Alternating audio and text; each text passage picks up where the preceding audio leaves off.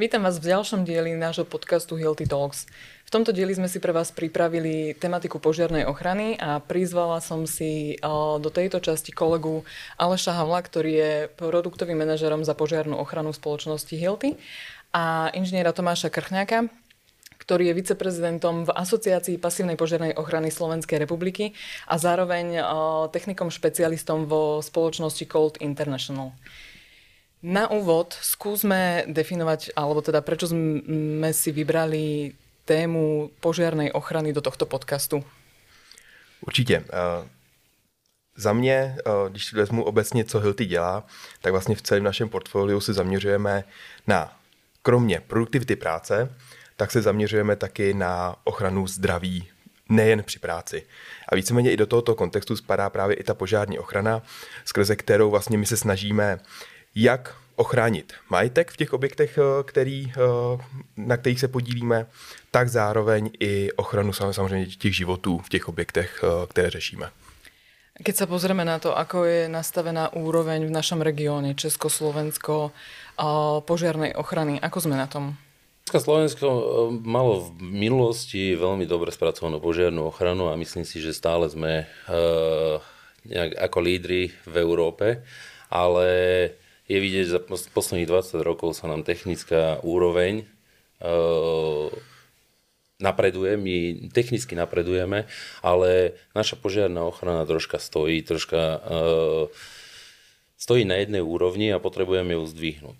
Uh, keď sa pozrieme na okolité štáty, ako je Česko a potom máme Rakúsko, najbližšie, alebo Polsko, tam máme požiarnú ochranu, ktorá reflektuje na nové požiadavky trhu, ako je napríklad fotovoltika, elektromobilita a ostatné.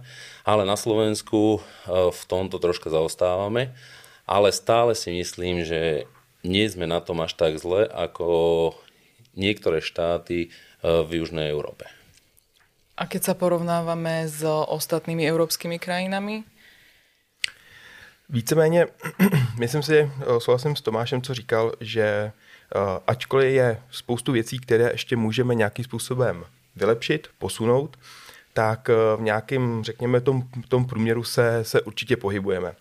V čem já třeba vidím eh, největší příležitost k nějakému zlepšení, tak je vlastně ta kvalita té projektové dokumentace, kterou v rámci té požární ochrany zpracováváme. Může to být například příležitost v rámci BIMu, to je určitě jedna z velkých příležitostí, protože jakmile máme tu eh, projektovou dokumentaci na nějaké vyšší úrovni, jsme schopni už té fázi té projektové dokumentace nějakým způsobem, eh, řekněme, odladit nějaké věci, které v tom konečném důsledku v rámci té realizace nám můžou způsobit jakési problémy a řekněme nesoulad právě pak z hlediska nějakých certifikátů té, eh, především té pasivní požární ochrany. To áno, s tým súhlasím, len do toho by som ešte povedal jednu vec. E, nástup BIMu bolo niekoľko rokov dozadu a my vidíme, že vyspelé európske štáty, ako je Anglicko, Nemecko, uh, už používajú BIM vo veľa väčšej miere ako uh-huh. my.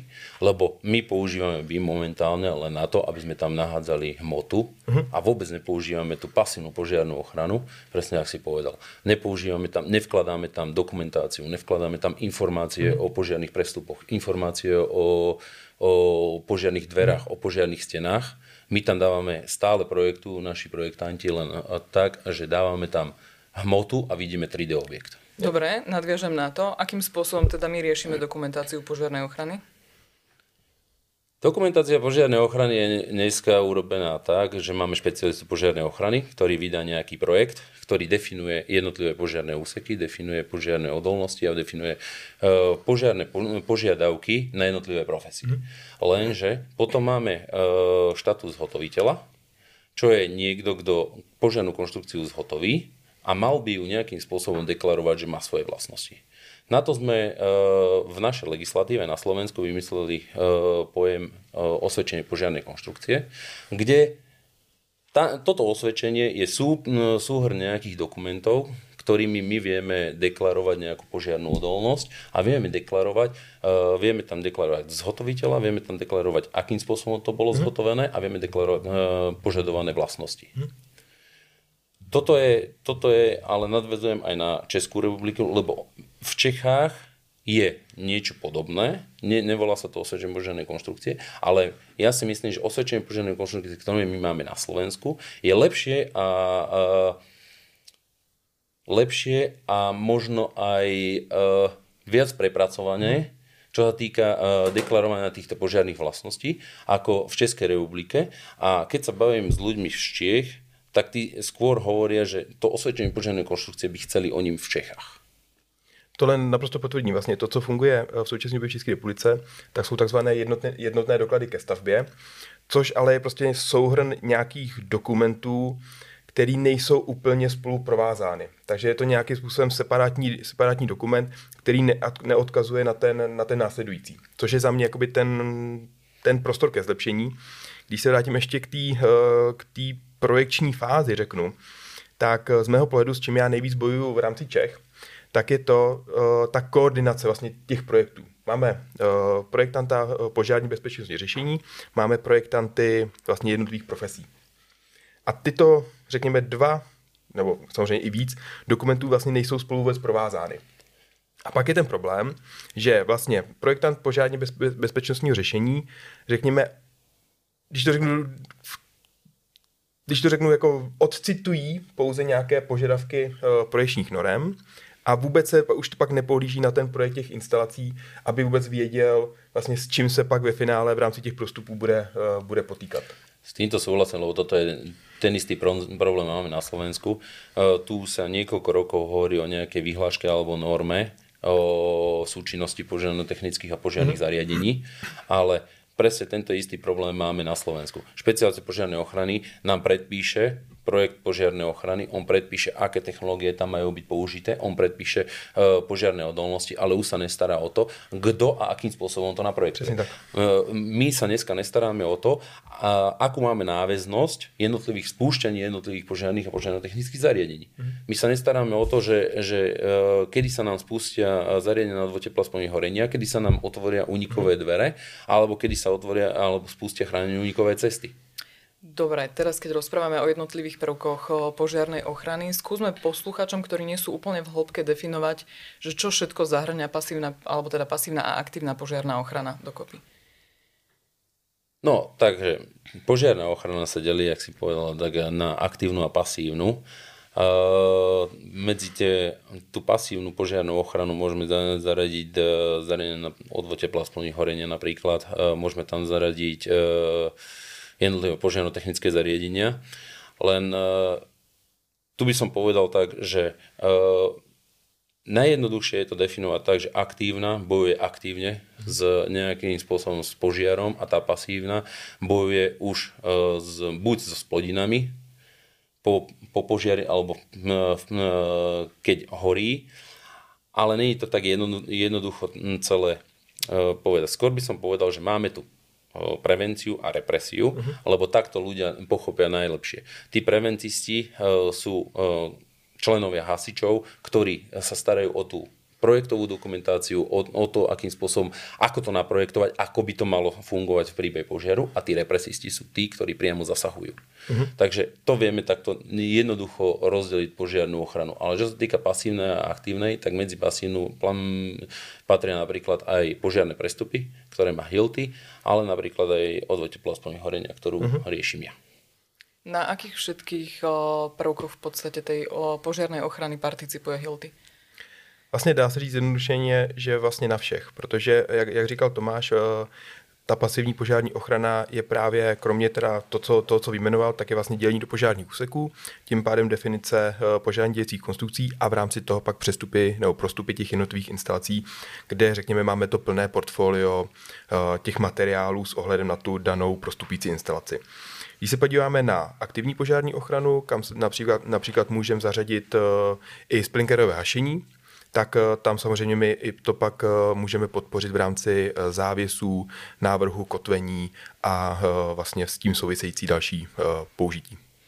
Ja, ja poviem k tomuto, že Helty má veľké, široké portfólio veci a myslím si, že používa sa na veľkú časť požiarnej ochrany, lebo aj jedna z častí tej požiarnej ochrany sú za, napríklad závesy, ako hovoril. Mm-hmm. A to je v veľ, veľké väčšine, uh, je potreba použiť nejaké závesy, ktoré nám vydržia v prípade požiaru. Lebo stretávam sa na stavbách aj s tým, že a nie len uh, závesy, ale aj požiarne prestupy, aj, aj montáž dverí, stretol som sa na stavbe s tým, že idú montovať požiarne dvere, nafúkajú tam obyčajnú burpenu, zatrú to uh, primalexom, lebo však biela farba a máme požiarný prestup. A keď uh, tým chlapom poviem, že tie požiarne dvere vám v prípade požiaru celé vypadnú, to už není náš problém, lebo my, my tu už tedy nebudem. Práve preto, to celé je to previazané, práve k tomu slúži to osvedčenie požiarne, mm-hmm ktoré sme riešili pred chvíľou. Dobre, mi nahrávaš na ďalšiu otázku. Čo vnímate obaja ako najväčšiu medzeru na trhu vôbec v požiarnej ochrane? Ja si myslím, že najväčšia medzera je momentálne uh, kontrola a uvedomenie si tých ľudí, že požiarná ochrana, to zodpovednosť tých ľudí, ktorí vôbec niečo montujú a projektujú. Mm-hmm. Lebo dneska máme, máme celú požiarnú ochranu definovanú a chápanú tak, že špecialista požiarnej ochrany, ktorý tvorí projekt, si myslí, že keď mu ho hasiči schválujú, tak hasiči sú zodpovední. Hasiči mm-hmm. zase oni to schvalujú, ale oni povedia, ja som není e, projektant, ja som to neprojektoval, ja som není za to zodpovedný. Keď idem na stavbu, tak zistím, že ľudia, ktorí to montujú, poprvé, dneska nám e, požiadnu elektriku montujú ľudia, ktorí vôbec netušia o elektrike. vôbec netušia, e, že akým spôsobom majú byť e, kotvené káble, že majú byť každý 30 cm zakotvené, že majú byť e, urobené na nejaké trasy, ktoré mám buď normálne alebo nenormálne. Mm. To už je, ideme do detailov. Ale osadzajú nám požiarne prestupy, nám robia ľudia, ktorí o tom vôbec nemajú žiadne tušenie, že neboli preškolení, mhm. neboli, eh, neboli, nevedia vôbec aké materiály. Keď robia požiarný prestup, tak sú tam definované materiály, ktoré tam treba použiť. A ako som povedal pred chvíľou, videl som eh, na stavbe na vlastné oči, mám veľmi veľa fotiek z toho, akým spôsobom sa robia dneska mhm. požiarne prestupy, akým spôsobom sa kotvia požiarne požiarne deliace konštrukcie, akým spôsobom sa robia. Mm-hmm. Ja som videl na stavbe, keď robili sadrokartonovú konštrukciu, ktorá má svoju skladbu, poznáte to všetci, mm-hmm. a, a v no, sadrokartonovej konštrukcii nám chýbala izolácia. Dobre, ale nemôžeme byť zase úplne striktní, že všetky stavby sú takéto.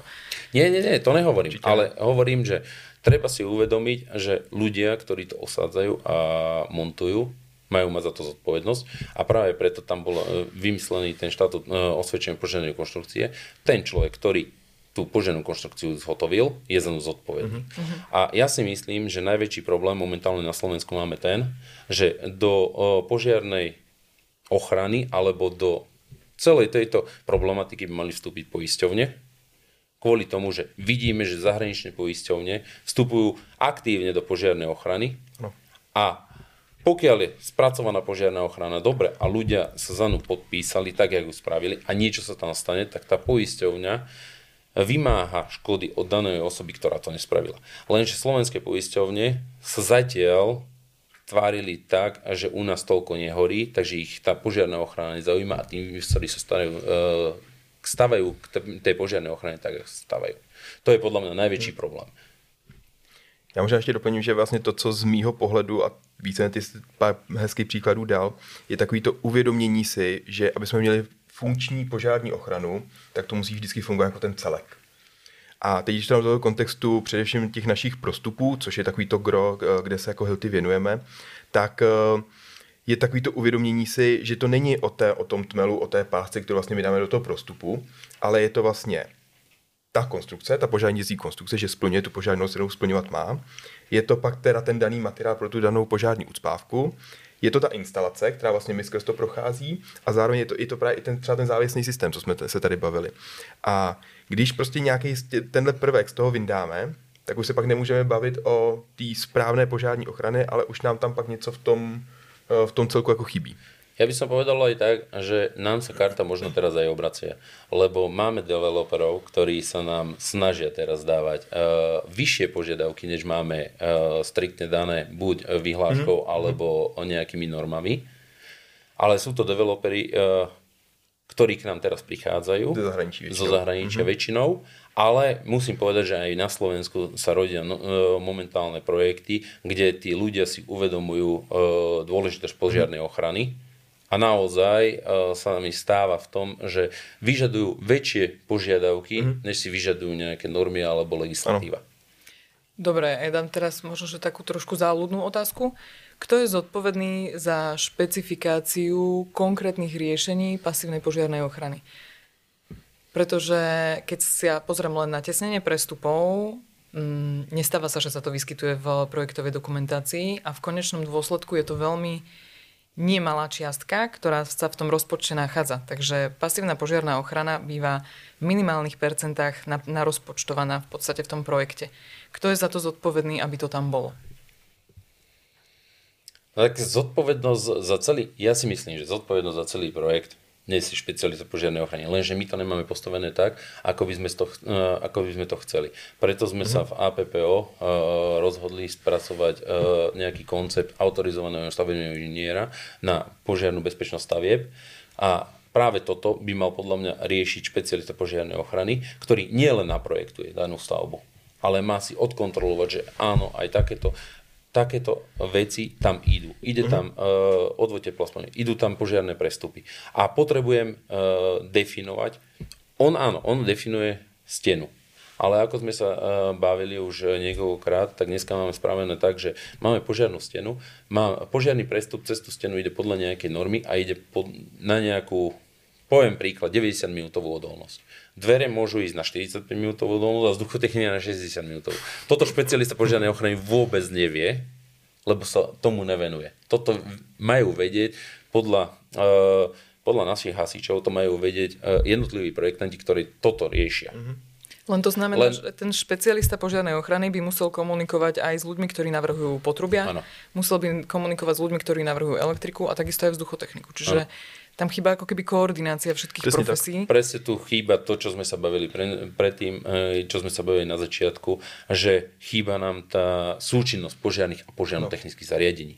Lebo uh, máme tie požiarné prestupy, máme tú vzduchotechniku, máme EPS-ku. Dneska, dneska vo veľkej miere hrá rolu v požiarnej ochrane Marka, ktorá nám uh, pred 20 rokmi nehrala vôbec žiadnu rolu ale dneska nám Marka ovláda uh, turnikety, ovláda nám uh, unikové dvere, ovláda nám vzduchotechniku, ovláda nám uh, rampy v garážach. Uh-huh. Uh-huh.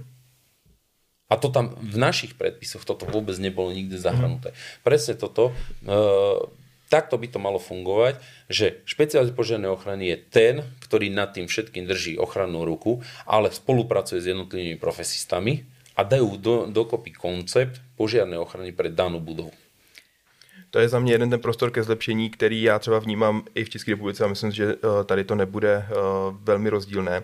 Tak je právě to, že projekt požární ochrany a projekt těch jednotlivých profesí de facto probíhá, ta příprava probíhá tak nějak jako souběžně.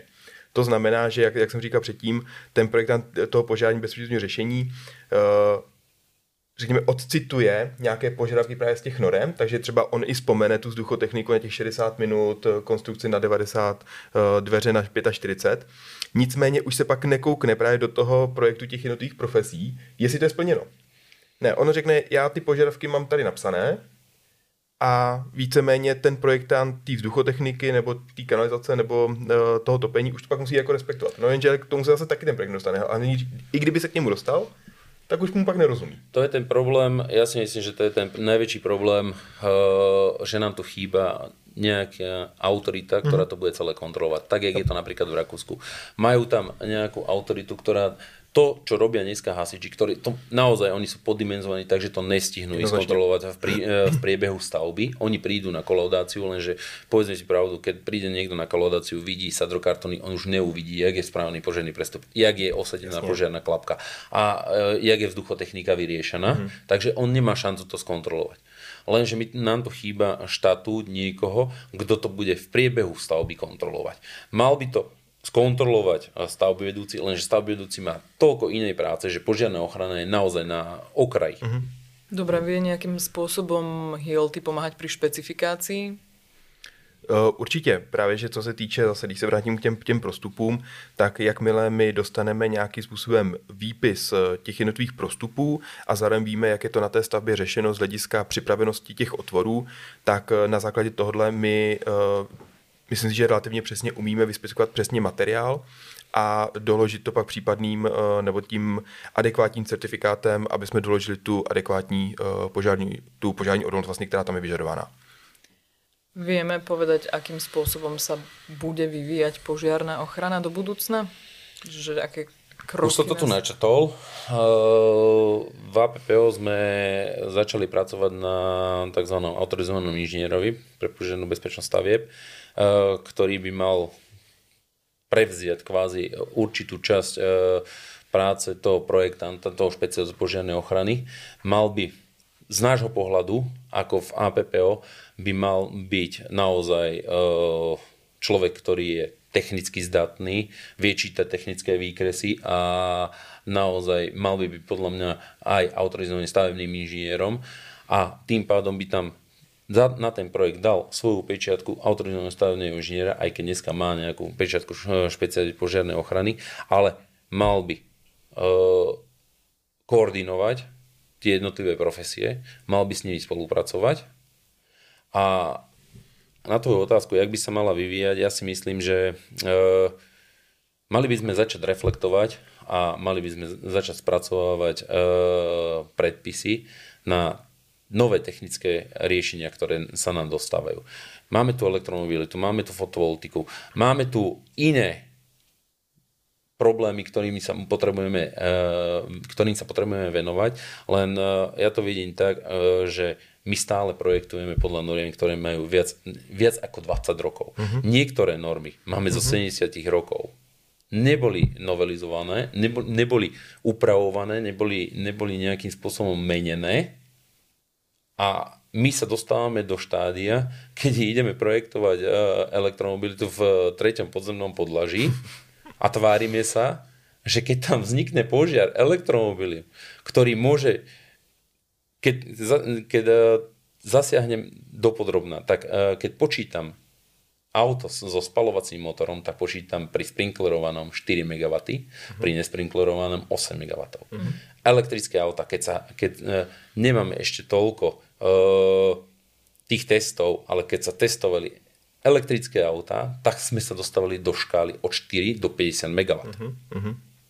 A, a to je obrovský nápor na tú stavbu. A tvárime sa, že keď prídeme, e, máme elektroauto v treťom podzemnom podlaží, my ho potrebujeme nie len zahasiť, my ho potrebujeme vytiahnuť, ponoriť uh-huh. do kvapaliny, lebo ano. tam tá termodynamická reakcia stále prebieha potrebujeme ho z tretieho podlažia vyťahnuť preč a jak to spravíme vôbec. Hm. My, my sa nad týmto vôbec nezamýšľame. Takisto máme fotovoltiku, my sa nezamýšľame nad tým, kde tú fotovoltiku inštalujeme. Ja som bol, pred nedávnom som bol na stavbe, kde hala má ešte staré e, pásy nejakej nejaké gumy a niečoho tam. Proste stará, stará strecha, na tom je položená fotovoltika.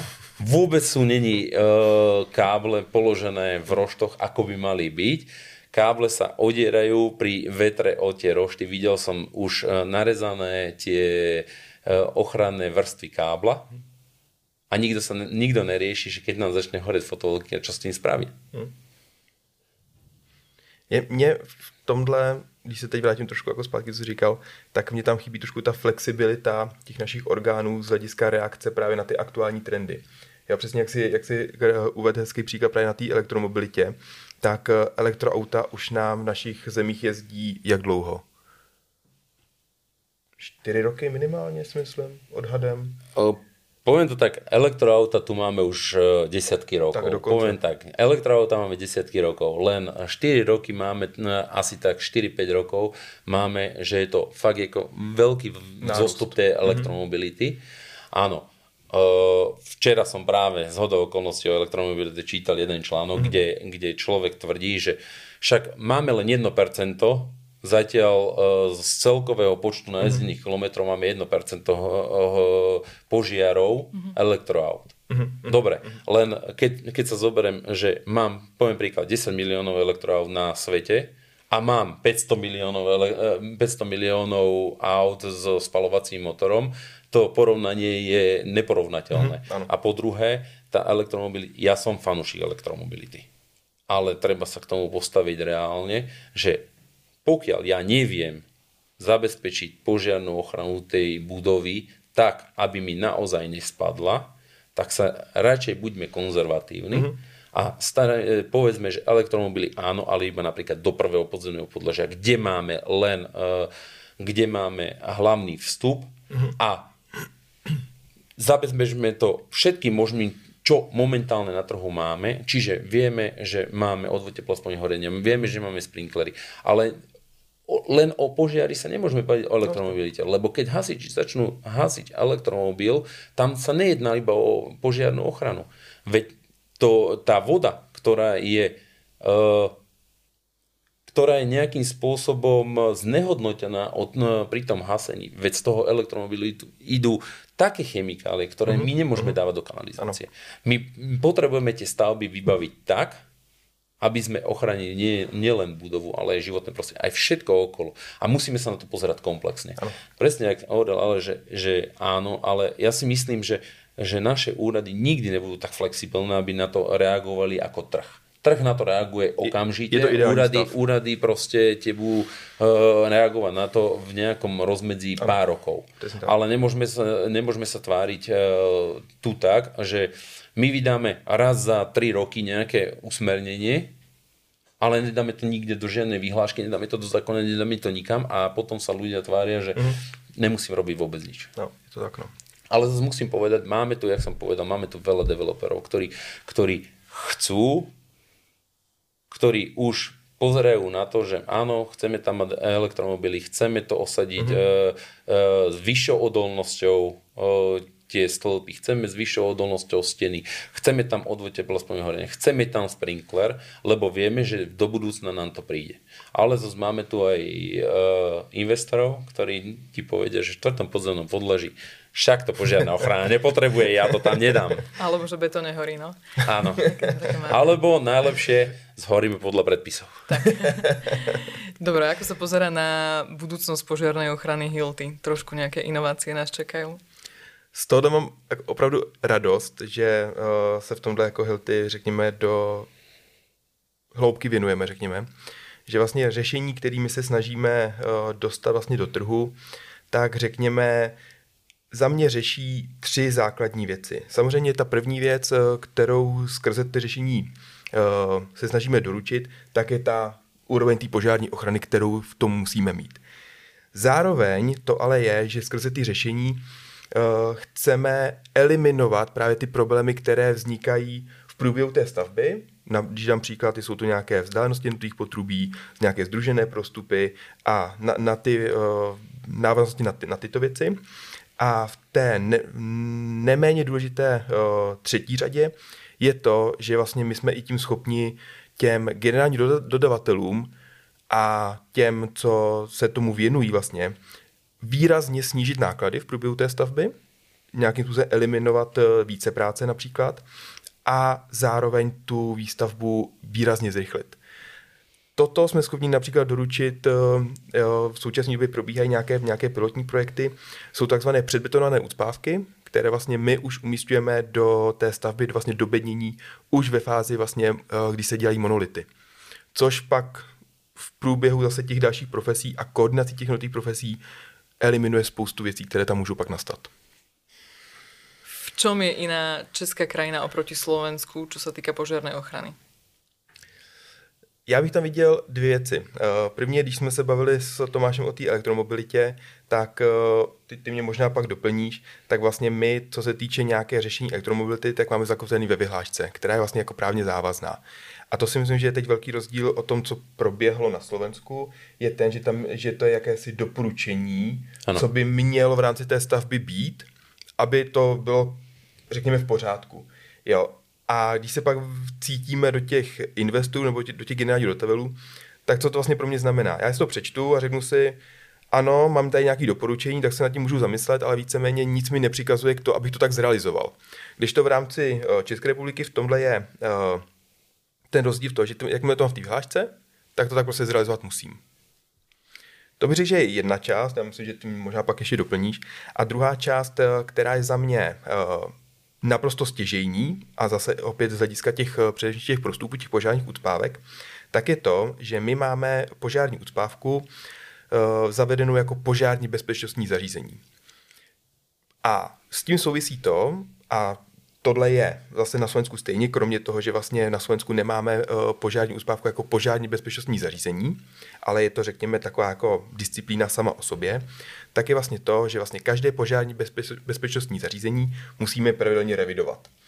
Takže když mi pak přijde nějaký revizní technik uh, v průběhu té uh, životnosti té stavby na tu stavbu, tak mi toto je schopný zkontrolovat a říct ano, tu požární uspávku mám v pořádku nebo ji v pořádku nemám. Může tam dojít nějakému mechanickému poškození, může dojít uh, třeba k použití nesprávného materiálu a ten revizní technik má, řekněme, tu úroveň těch kompetencí, aby toto byl schopný rozlišit a pak nějakým způsobem dal revizní zprávu, co je potřeba v tomto případě spravit. Jakmile ale to, eh, tu ucpávku nemám jakožto požární bezpečný zařízení, tak se mi vlastně pak ty věci na to nestahují a tím pádem není tam tento kontrolní mechanismus v průběhu té životnosti. Áno, to je presne, presne to je vystihnuté. My máme eh, požiarné úpchavky niekde eh, vo vzduchu prázdne, lebo my ich nemáme definované presne ako požiarné alebo požiarné technické zariadenia, tým pádom sa nestahujú na ne pravidelné kontroly raz za 12 mesiacov, ktoré nám dáva legislatíva.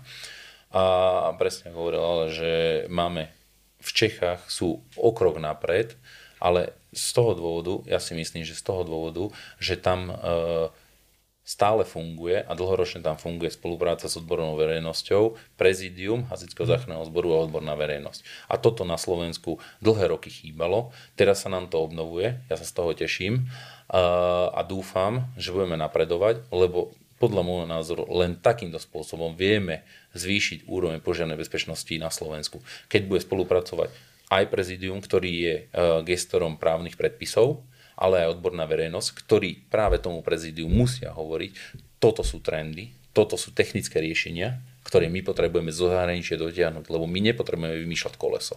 My potrebujeme len zobrať veci, ktoré máme v zahraničí vymyslené a implementovať to do našej požiarnej ochrany. Naša požiarná ochrana je trošku iná ako európska. Mhm. Ale vieme zobrať niektoré veci z požiarnej ochrany v Nemecku, v Anglicku, mhm. Z rôznych štátov, dokonca z Ameriky. Vieme to zobrať, vieme to implementovať do našej požiarnej ochrany, ale táto e, súčinnosť e, prezídia a odbornej verejnosti by sa mala podľa môjho názoru zlepšiť. A ja si myslím, že v poslednej dobe už sa nám e, podarilo prekonať ten dlhoročný rozpor medzi odbornou verejnosťou a, požian- a prezidium požiarnej ochrany. A tým pádom, keď zlepšíme túto komunikáciu a zlepšíme súčinnosť týchto dvoch aspektov, tak vieme posunúť požiarnú ochranu dopredu. A vieme možno riešiť aj takéto veci, ako sú požiarné úpchávky, že áno, tu je odborná verejnosť, ktorá hovorí, požiarné úpchavky nepatria pod tieto požiarné a požiarné technické zariadenia.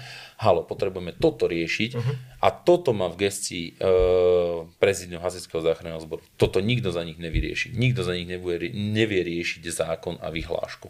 Mm-hmm. Toto riešia oni.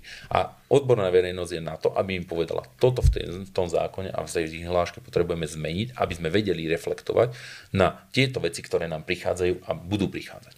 Naposledy súhlas. Ja to možno uzavriem takou trošku všeobecnou otázkou, možno na vás obidvoch. Kto podľa, alebo teda dokážu jednotlivci, či už samotní posluchači, ktorí nie sú úplne odborne zdatní, ovplyvňovať kvalitu požiarnej ochrany? Ja si myslím, že áno. Uh, myslím si to hlavne z toho dôvodu, že ja som sa začal venovať v APPO, hlavne uh, tej edukácii. A edukácii hlavne laickej verejnosti, nie odbornej. Lebo odborná verejnosť presne vie, o čom hovoríme všetci, vieme, aké problémy máme, ale tá laická verejnosť, oni nevedia a netušia, akým spôsobom má vyzerať požiarný prestup. Akým spôsobom, má, akým spôsobom vyzerajú požiarne dvere. A úplne základná vec, ako má vyzerať chránená úková cesta. v panelákoch. A ja som začal venovať v práve tomuto, že chcem uh, edukovať práve túto laickú verejnosť a za, začal som vytvárať krátke návody PO, ktoré sú uh, voľne prístupné na stránke APPO. A tá laická verejnosť zrazu pochopila, mm-hmm. že áno, takto je zle riešená chráneníková uniková cesta, ale keď ja chcem unikať z vlastného bytu, nemôžem tam mať, uh, nemôžem tam mať E, kvetiny, nemôžem tam mať uh-huh. bicykle, nemôžem tam mať rôzne iné veci. Takisto, e, keď chcem mať chránený svoj majetok, ja potrebujem mať požiarne dvere, nemôžem mať hociaké papulekové dvere na svojom byte. A, alebo tam je krátky návod, na ktorý som mal veľmi veľa ohlasov, krátky návod, akým spôsobom sa správať v kuchyni, keď mi začne horieť. Veď toto ľudia vôbec nevedia. Mm-hmm. Ale to sú základné veci, základné veci. Ja chápem, že to ľudia nevedia. Ale napríklad, uh, keď už poslednú vec poviem z mojej skúsenosti. Ja keď som bol v Anglicku, začalo horeť v kuchyni v hoteli, tam sa ľudia všetci zdvihli a odišli z hotela, lebo začal hlásiť požiarný mhm. poplach.